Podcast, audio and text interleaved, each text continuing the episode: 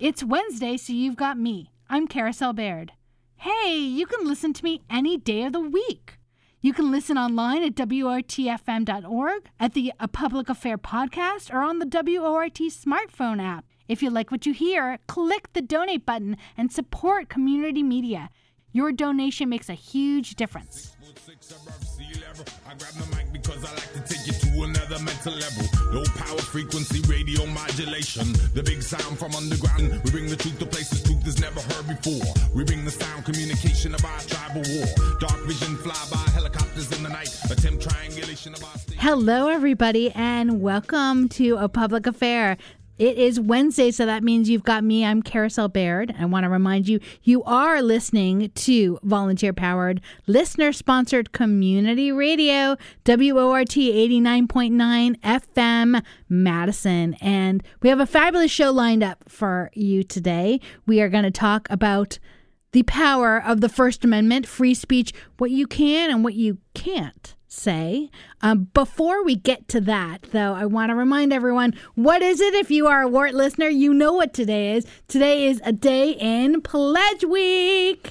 Heck yeah. Heck yeah. And in the studio with me today is Ali Muldrow. She is uh, one of the co hosts of A Public Affair, my favorite show, uh, on Tuesdays with Ali, Wednesdays with me. Ali, how you doing today? I, you know, I'm very excited to get to talk about your show because I've loved your show for a long time. I loved your show for years before I loved my own show. All right. Um, and I am excited about the conversation we get to have. And I'm excited to encourage people to give us a call at 608 256 2001 and give by pressing one.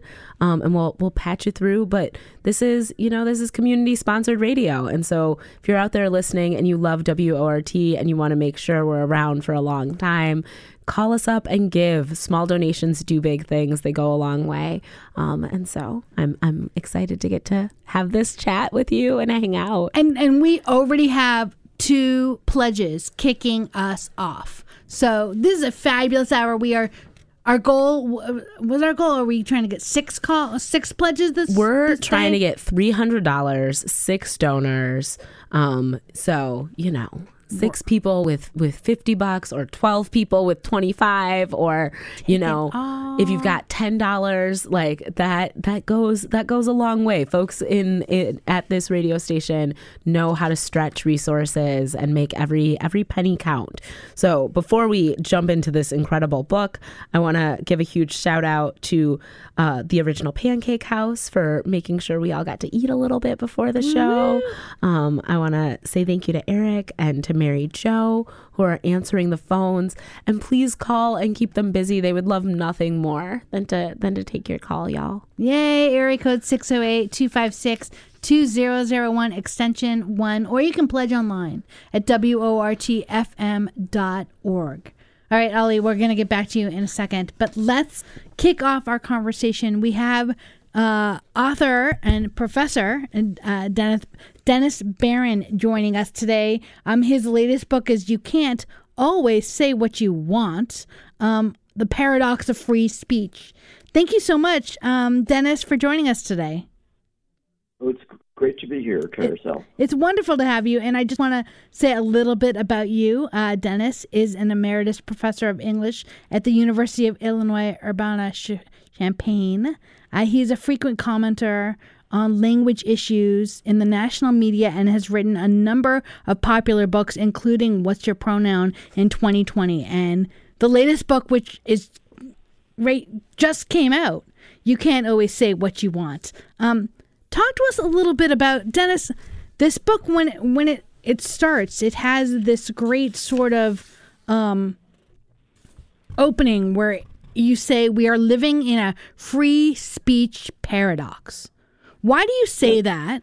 And what made you decide to write this book?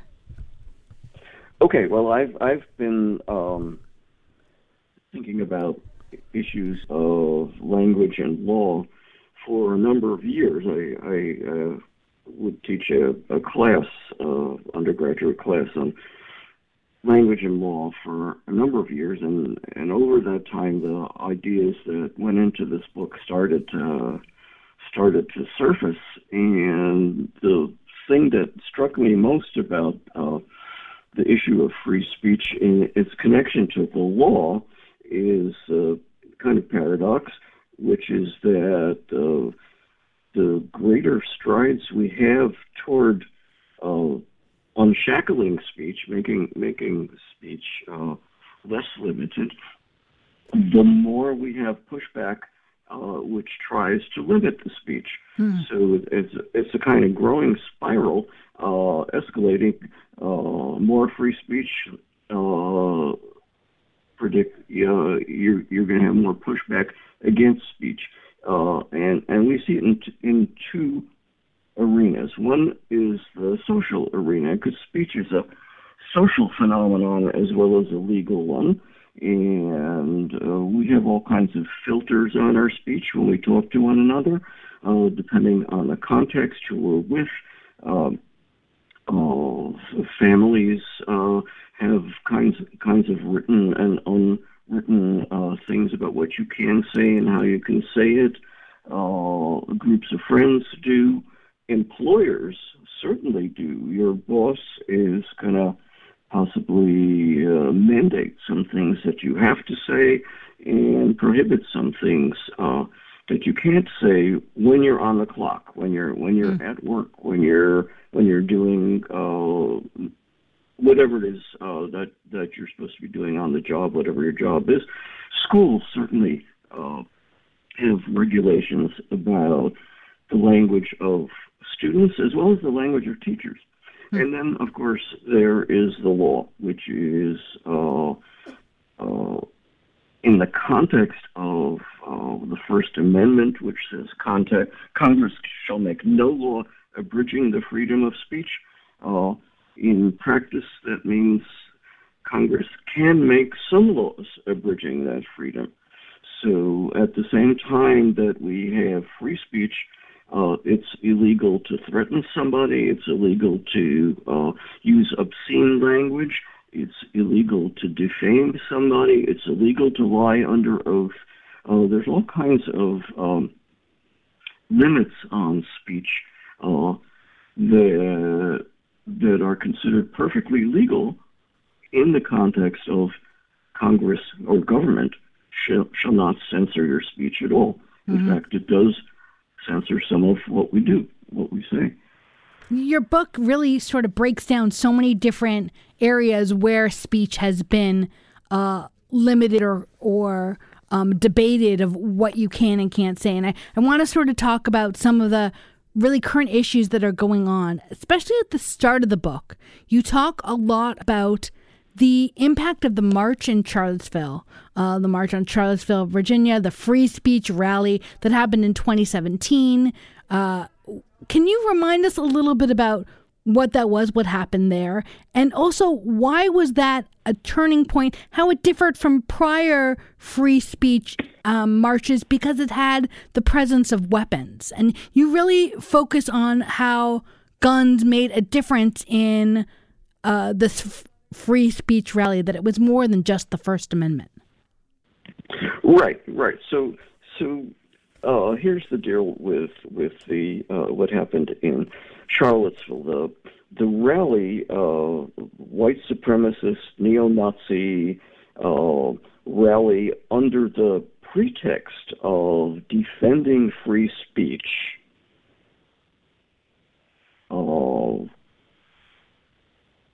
Circulated calls for for people to attend nationwide. They they, they circulated calls on social media inviting everybody uh, who agreed with them to come to Charlottesville, and because in 2017 the state of Virginia, where Charlottesville is, uh, permits the open carrying of weapons.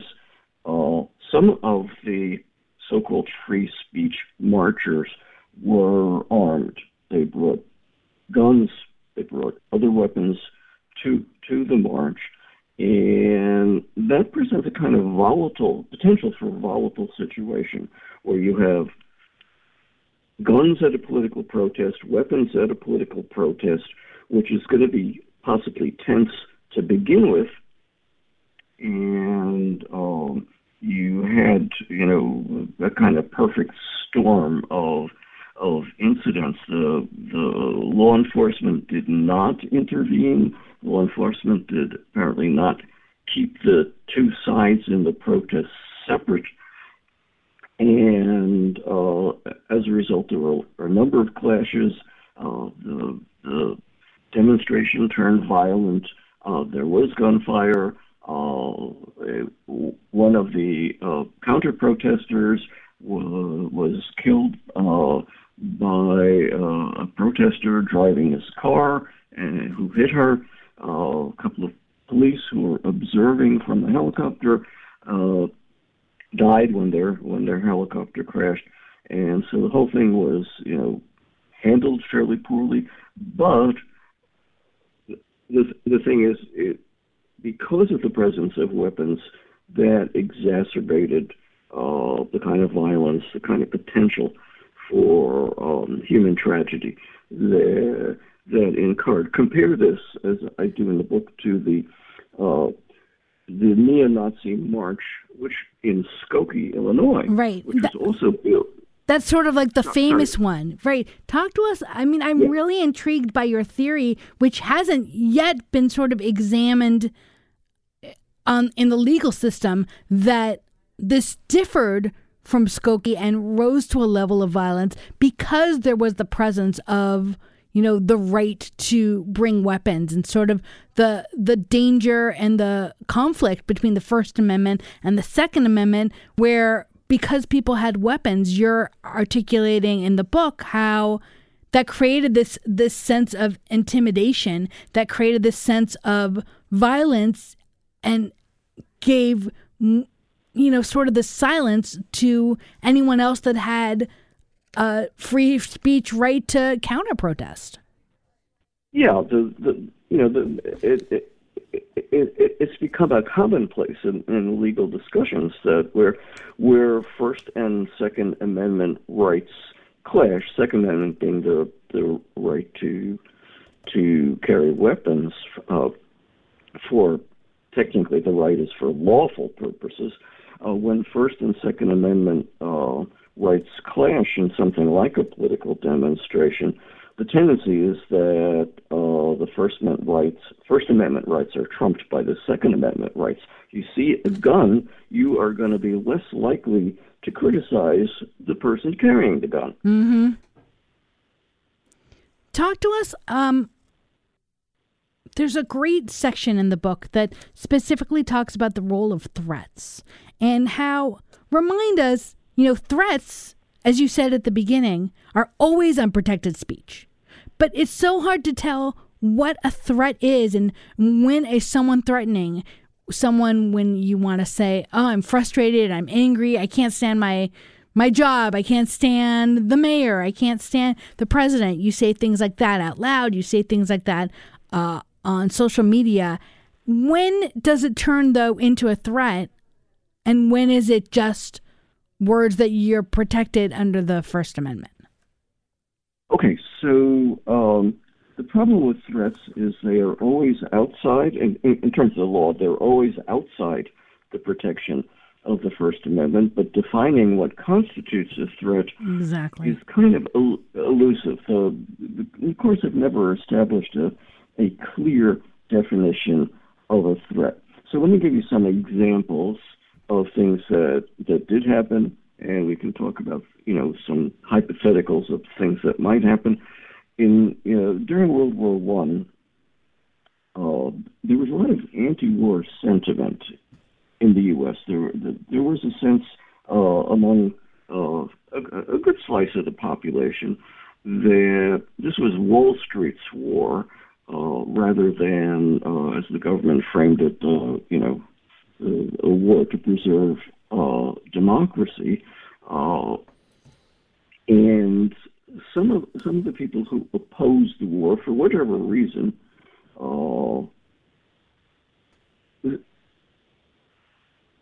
said things about criticized Woodrow Wilson, who was, who was the president.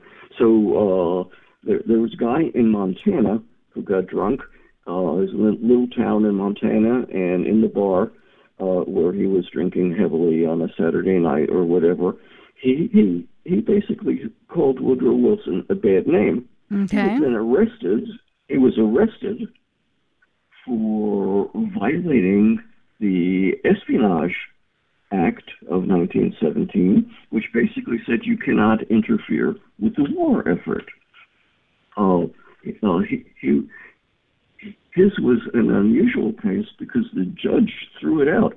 He, the judge said, "Look, uh, th- th- this guy can't threaten anybody. He's drunk, incapacitated. You know, five or six people are listening to him. They know he's not going to carry out this threat. There's no, there's no likelihood. Uh, he can't." Uh, he can't impact any military installation. The nearest military installation was uh, a couple hundred miles away. So uh, this is just a non-starter. And when the judge ruled that, he became so, so unpopular that uh, the legislature tried to impeach him. Hmm. Uh, so over 200 people were convicted, fined, and many of them imprisoned for saying nasty things about Woodrow Wilson or telling people that the draft was a bad thing. Uh, stuff that, that today we would sort of take in stride. Uh, calling the president a dirty name is like a national pastime now. And so, but th- th- those were considered threats against the president. Um, in, in 1969, in one of the Vietnam protests, uh, there was a, a teach-in on the mall in Washington D.C., and an 18-year-old high school student named Robert Watts uh, uh, told a group who was listening to him of about you know maybe 15 people uh, that he was going to resist the draft, that he, he was called for his physical and he was going to refuse to go, and he said something like, "If if I am ever made to go and carry a rifle, I'm not going to shoot any of my black brothers. The first person I want to get in my sights is LBJ, referring to Lyndon Johnson, who was the president. And he then, you know, mimicked holding up a gun and firing it, and everybody laughed. You know, you know, this was this was uh, a non-serious threat but there were law enforcement observing the teach-in. And the next day, Robert Watts was arrested and he was convicted for threatening the life of Lyndon Johnson with uh, a make believe gun. And uh, despite the fact that everybody in the crowd listening to it interpreted it as a joke, and it was an uh, anti-Vietnam, and it was an anti-Vietnam rally where people were saying we're not going there. And I mean, Exactly. yeah, keep Yeah. going. I fa- I found this case the most interesting uh, case of all the ones you talked about in the books of what happens to us. Keep telling us what happened. So what? ha- So he gets arrested. He gets arrested. He's convicted. He appeals. Uh, the appeal is his conviction is confirmed in the state courts and the federal courts. It goes up to the Supreme Court, and in, in 1969, the Supreme Court rules: "Hang on a minute, this is not a real threat." That there was no way that uh, anybody could possibly take this seriously. The president was not endangered in any way. Uh, the fact that it took them a day to get around to arresting Watts showed that there was no immediate danger whatsoever. And what the court said basically was, on you know, he, he, he might have chosen his words better, Right. it's not a nice thing to say for sure, but the court said, look, in in highly fraught political situations, uh, any kind of discussion where where things are very tense, you get involved in political speech, and it can get pretty raw. It can get pretty rough and tumble. So And as long as as long as the words are not accompanied by immediate lawless action, they're protected political speech. So Dennis, then bring that. I, I mean, I love that story. Uh, and the case of what happened with Watts. I find so many things interesting about it. One that he was African American. One that he wound up spending time and and got you know wound up being in jail, and it wasn't until it went all the way to the top that he, you know, got released. And um, I want to parallel that then now to present day. So that's the Vietnam era. Where does this Right. fall now when we had President Donald Trump, particularly your, the book talks about something that was um, when it was candidate Donald Trump, when he was attacking Hillary, when he was saying things like shoot her up and you know when he had put on right lock her up and but he said the thing Lock on um, social media about Second Amendment people might come and Right. get her and how was that not a threat. How do we take what happened with Watts, where they decided in Watts that that that was protected speech based on the audience and the people he were talking to, and then how do you take Donald Trump's statement when he's talking to people that are being more agitated, more lock her up, more she's a criminal, all of this, and then are his words threats that are protected under the Constitution or actually are in violation of the First Amendment? Okay, so so look look at the the tweet uh, that that you're talking about. The you know if if uh, something like if if Hillary Clinton gets elected and gets to appoint her judges, uh, the implication was that they were the judges that she appointed were going to take your guns away. Then maybe the Second Amendment people will have something to say about that. That's a, it, it, sounds like a veiled threat. Yes. Sure. Is it is it protected speech? Well, uh, in retrospect, you can look at it and say, well, nothing happened. Right? You didn't have uh, people reading that tweet and immediately running out and grabbing their gun uh, as they go out the door and heading toward uh, Shea Hillary. Uh, so, so you know, it was just words.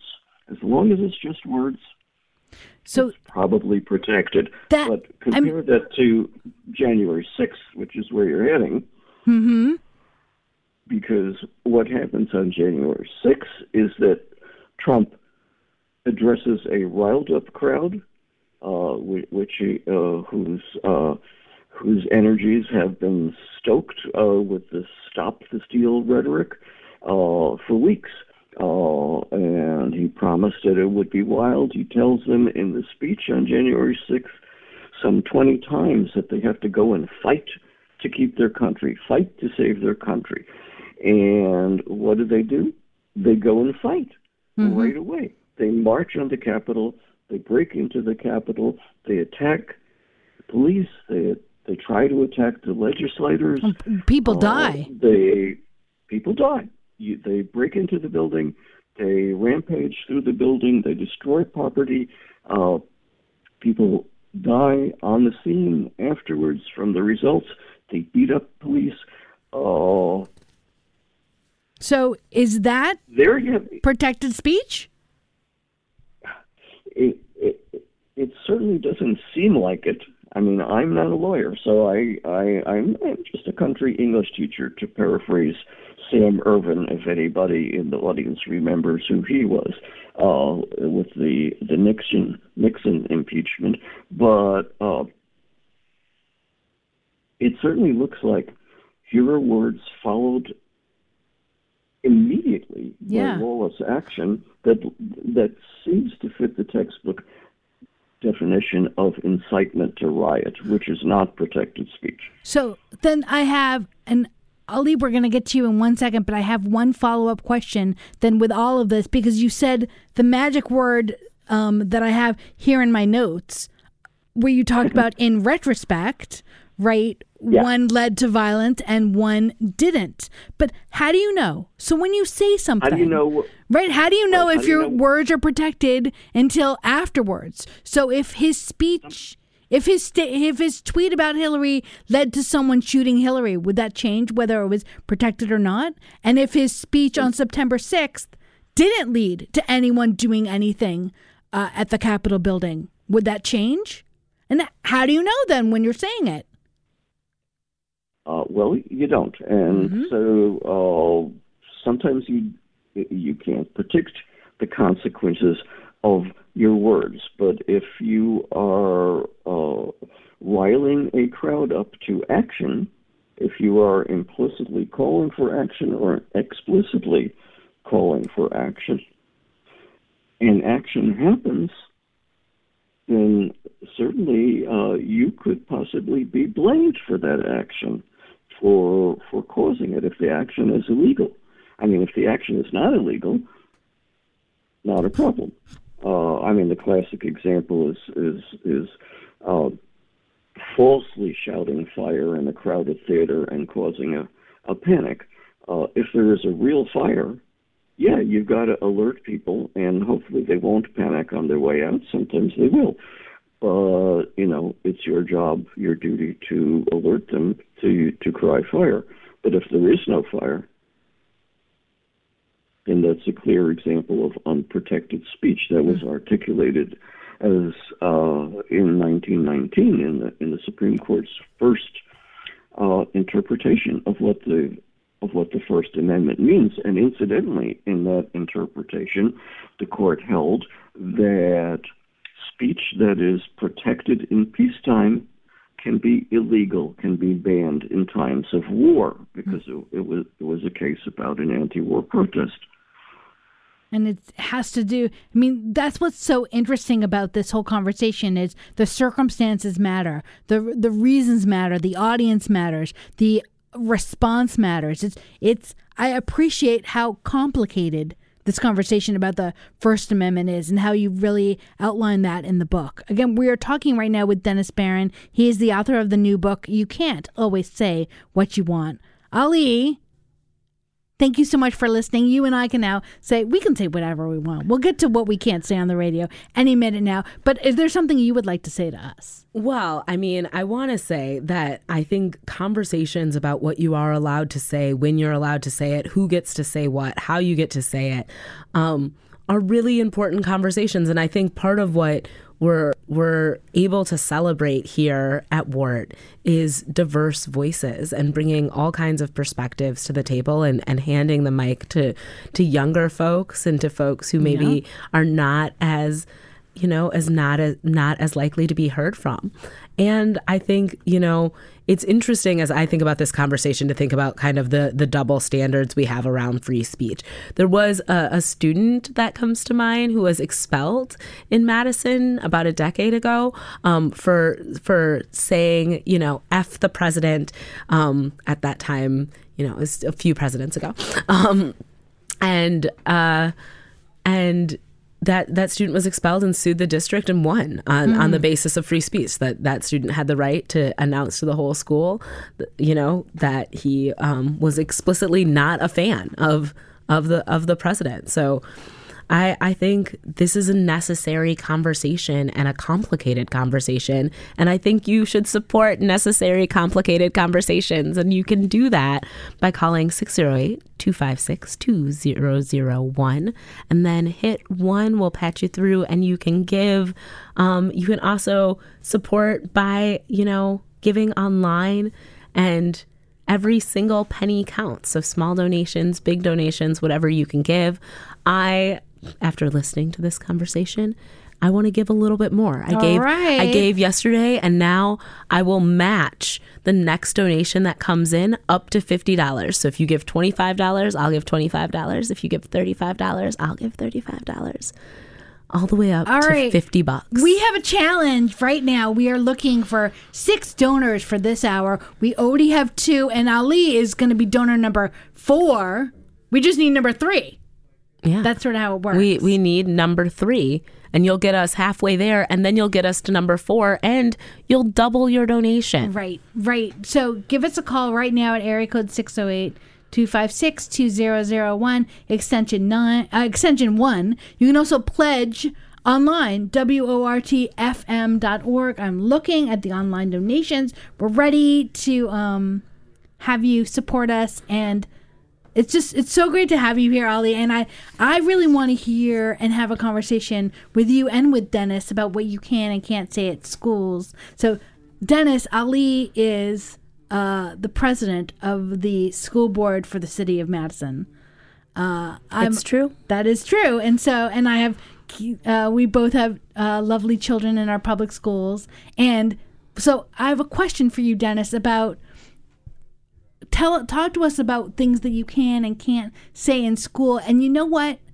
I'm going to tell the story of what happened to me when I was in eighth grade. I got mad at my teacher and I said, Why are you being such a B word?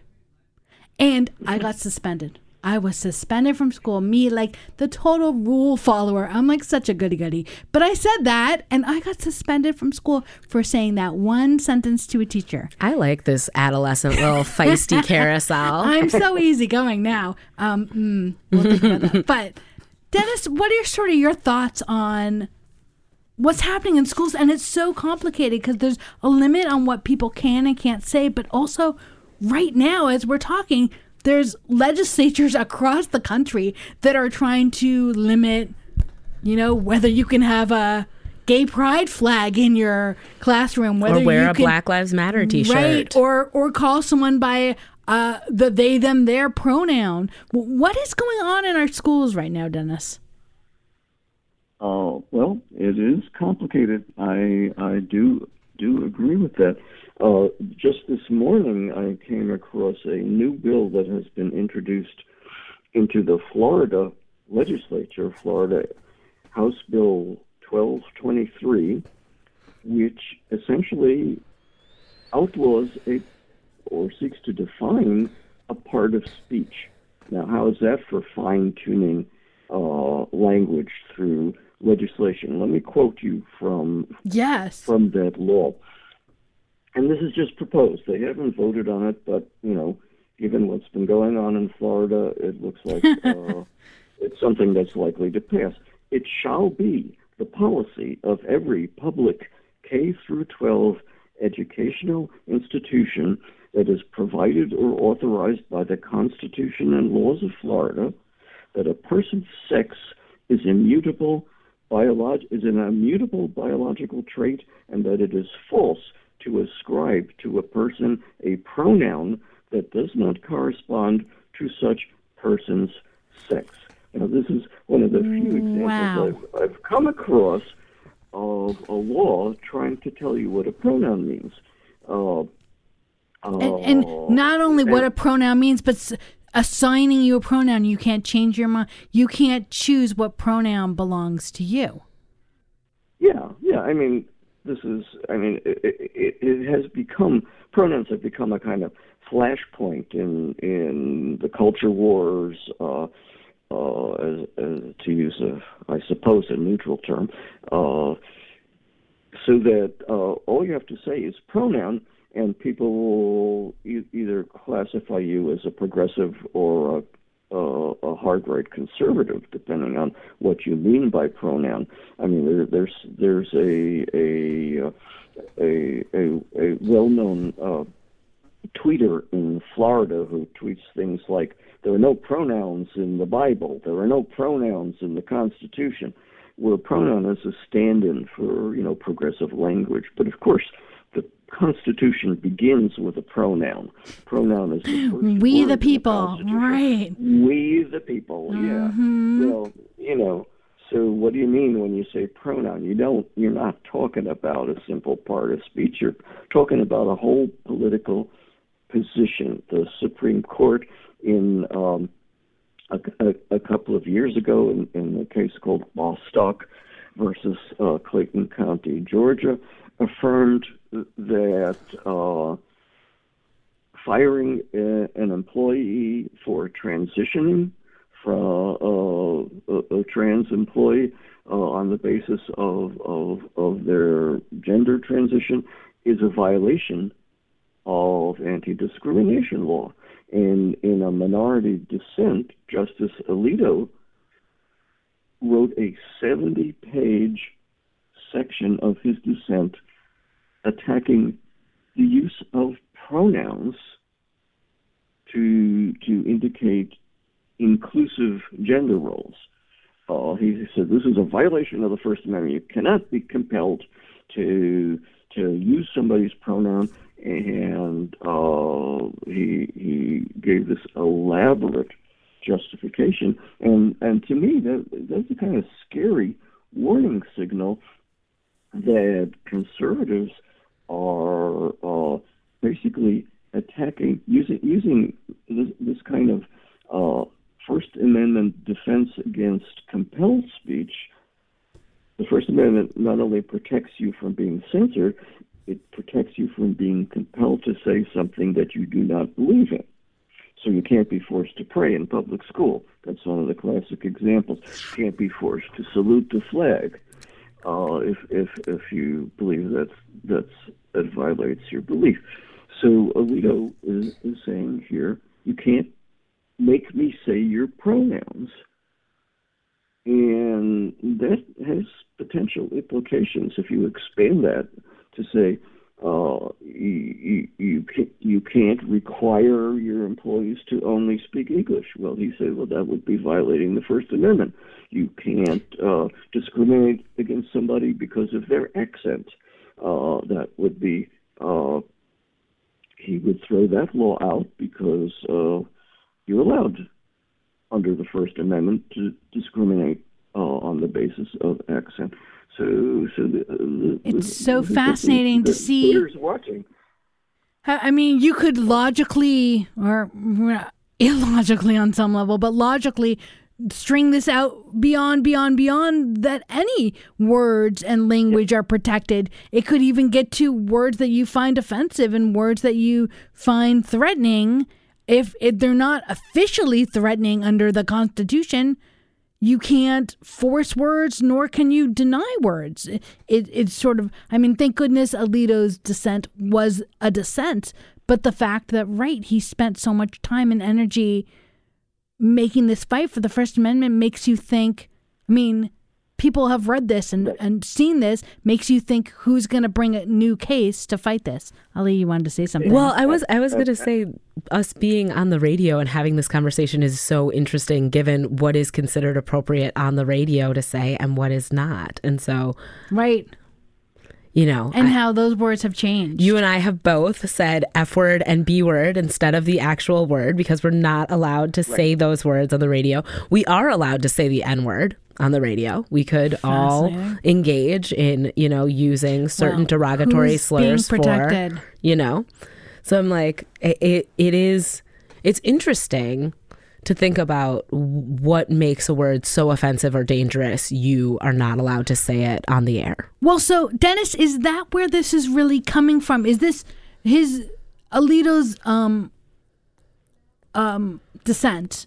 Was is that he's sort of tying it into what words are offensive. You can't make me say your pronouns just like you can't make me say the F word? Like is is that sort of the same line of argument or are those nowhere near each other?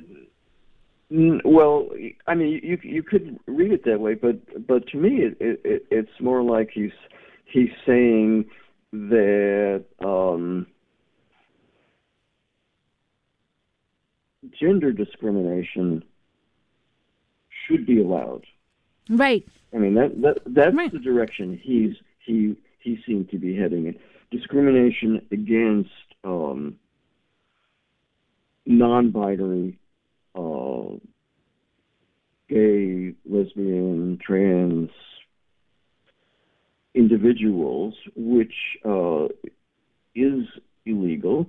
Uh, he, he he's opening the door to to revisiting that that kind of thing. I mean, what this what the conservatives on the court are doing clearly is revisiting some of the decisions that they feel felt are, are, are too liberal. I mean, look at the the abortion uh, ruling. Uh, you know, same-sex marriage will be one of the next things on their right. agenda. It, right. It, it, it's, I mean, what fascinates me is is the language aspect of it because that's something I've done some some work on.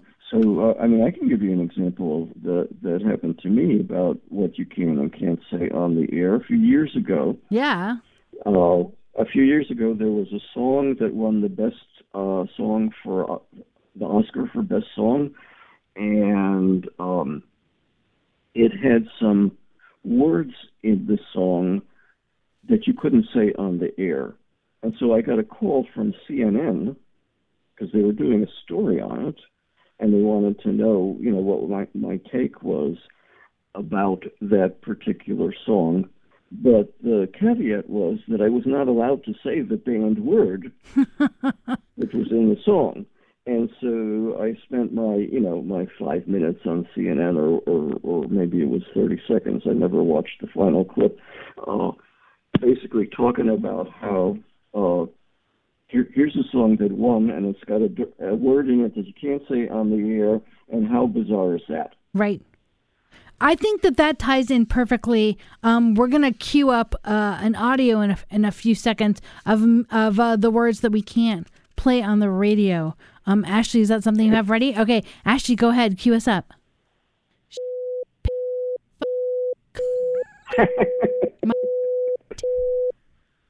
uh huh.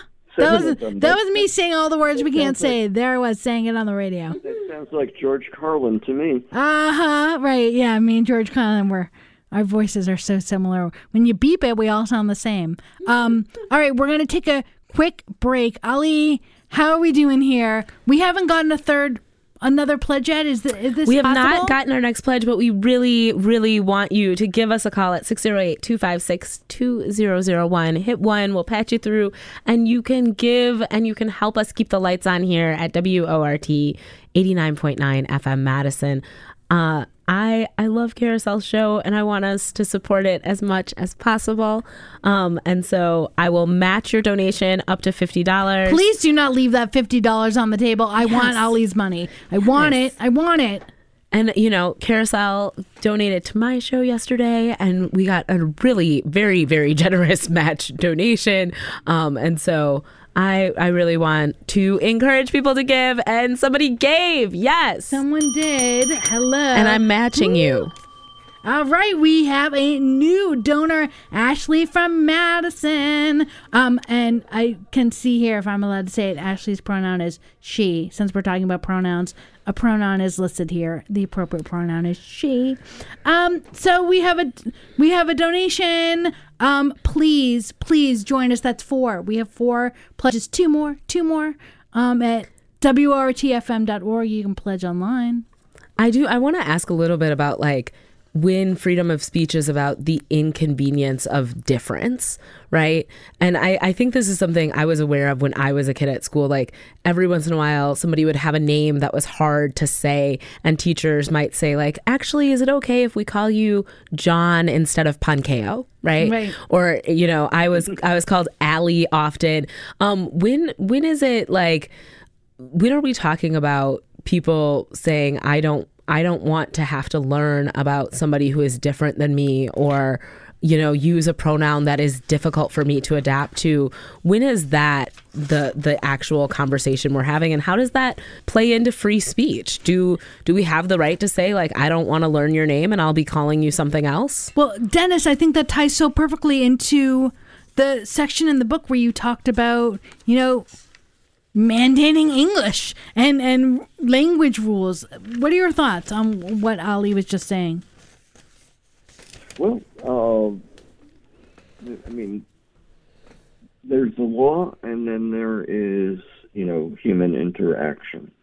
So, yeah, you, the law probably protects you from uh, having to say a student's name that you don't like or you have trouble pronouncing or for whatever reason. I mean, this, this is a, a commonplace. I've, I've seen and heard so many stories where, where somebody says, "Well, I, you know, your, your name's too difficult. You know, what, what kind of name is that anyway?" And they uh, assign you something. Some people who have uh, names that they think may be difficult for some speakers sort of preempt that situation by saying, "Well, you can call me, you know, something, something, some nickname that that's short and more Anglo-sounding." And and you know they they feel that they have to do that to to smooth interaction. But you know, you- you're, you're legally protected, I would think, from uh, when you say, "Well, I'm not going to call you uh, whatever your name is, uh, I'm I'm going to call you this simple thing like like John or Mary. Uh, but the social consequences of that are, are something you also have to consider because you know all the other students in the class plus the student who you are misnaming Right. Might not might not like that. Well, They that's- might not think, oh, oh, what a b word that teacher is. Well, hey, hey, hey, no getting quote suspended. to quote to quote to quote Carousel in eighth grade. Yes, let's not get suspended. But I mean, but I think that ties back to the conversation of the response maybe isn't a First Amendment right, but the response is then you may be getting a discrimination claim. There may be this person is being addressed because of their li- because of who knows what because of the complicated their national origin or whatever that. Go ahead, Ali. But doesn't freedom of speech protect my right to discriminate? Well, that's the whole point. Justice Alito was trying to say, right? That's that's what that's what's scary about Alito's uh, dissent in that case. Um, you are not allowed to discriminate on the basis of you know the whole list of protected categories: uh, race, gender, religion, ethnic origin, ability, disability status, uh, and in, in some cases gender gender orientation. Uh, and, and and things like that. But but certainly the national national being discriminated against uh, according to uh, you know what country you come from. Uh, that that that's been pretty well uh, shown to be. Uh, you know, you, you just can't do that. It, it, it's just illegal almost almost everywhere, and and yet you can get around that in certain ways. You know, the, the, the idea is that if somebody wants to discriminate against you, and one avenue won't work, they uh, let's say they uh, students are told that unless you speak and write English. in Right. accepted standard English, you'll never get a good job. But all all those people who have uh, worked very hard to adopt a, a kind of their idea of what is accepted standard English will will tell you that uh, they get discriminated against on the basis of other factors instead. So uh, Right. it, it becomes very complex. It's, it, it, it, it's kind of uh, you're safe in one one category. You've you've you know ticked that box, uh, but all of a sudden another box opens up that it turns out you have not ticked, and and then you get turned down for the job or the promotion, or you don't get Right. the raise, or you don't Right. get high, you know you know. you can they'll get at it another way if they want to and that that makes me think about all the conversations that are happening that have that have happened from the history to the present of we speak english in america. America's you know english is the na- la- language of america. English uh, you know different states trying to pass legislation that say we have an official language here. The official language of our state is this how that's in general hasn't been successful. It certainly hasn't been successful on the national level. But are there states where it is successful, where they are saying English is the official language? You talk about Iowa in the book a little bit. Well, yeah, I, Iowa was was a kind of interesting example because back in 1918, again during World War One, um, uh, the the main enemy uh, that the U.S. was fighting was Germany, and so speakers of German in the U.S. and there were quite a few of them, and German German people of German ancestry were, uh, I think, the largest minority group at the time, and German was the most commonly spoken language after English in in the U.S. And the governor of Iowa in 1918 basically uh, banned the use of any language other than English, any foreign language, as Right. he termed it, in public in the state of Iowa. And by in public, he meant uh, on the street, uh, on the trains, on the telephone, in school, at public meetings. And he went so far as to say if if you cannot worship in English, then you better keep your religious practice at home. Wow. Wow. So so this was you know particularly bizarre because um, at the time in 1918 the the Catholic Mass was in Latin. uh, uh, that doesn't even was no that doesn't work. mention. And you know when when some reporters questioned him about about the prayer issue, uh, he said doesn't matter because um, God is only listening to prayers in English. So uh, Holy moly. you know, and and they asked him, you know, well, what about the First Amendment? You know, isn't this a violation of the First Amendment? And he said, no, the First Amendment only protects speech in English. Okay. Well, I mean, and Dennis, we only have a few more minutes. Can you? So I like that history story of sort of what happened in Iowa, and then you talk in the book about the 2000 census that the Spanish speaking population of Iowa went from 1.5% to 2.9%. So it almost doubled, Right. right. but we're still talking about doubled, 2.9%. still a very small number. Right, Still right. And number. that the reaction was we need to make English our official language. Absolutely. Like that, mm-hmm. that, that doesn't make any difference at all. When you police language like that, it, it it doesn't make people any more likely to learn English if they No. don't use English. Uh, immigrants to the U.S. have have historically uh, demonstrated uh, an intense desire to switch to English. Uh, it, it, it's not always an easy thing to do. It takes No. years. Sometimes it takes generations.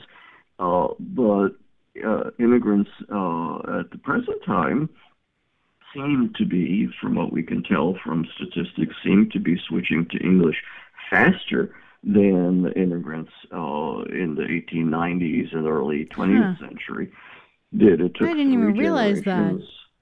Yeah, so it Ah. took three generations. Now it seems to be happening in the second generation, uh, where you get uh, mon- monolingual English speakers uh, who are the children of immigrants. Ah, that's really Oh, interesting.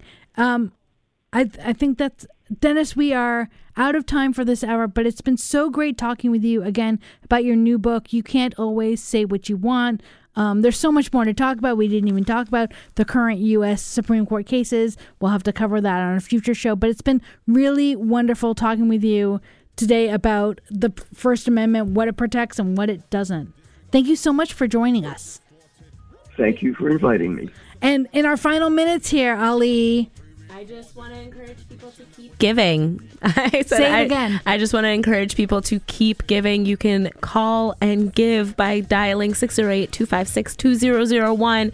Huge shout out to Carousel. This is a great show, folks. Make sure we stick around and, you know, give give what you can. And we have another donor. Thank you, Rebecca, for pledging on the web. It's so great. We really appreciate your support. That I think that gets us to five. So it's not too late to call 608-256-2001, extension one, or WORTFM.org.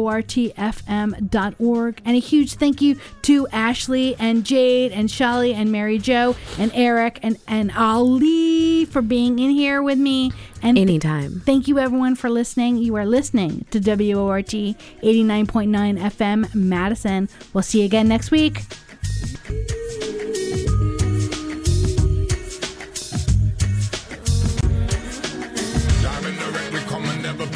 Pre-recorded with information that would never be reported. Disregard the mainstream, media distorted.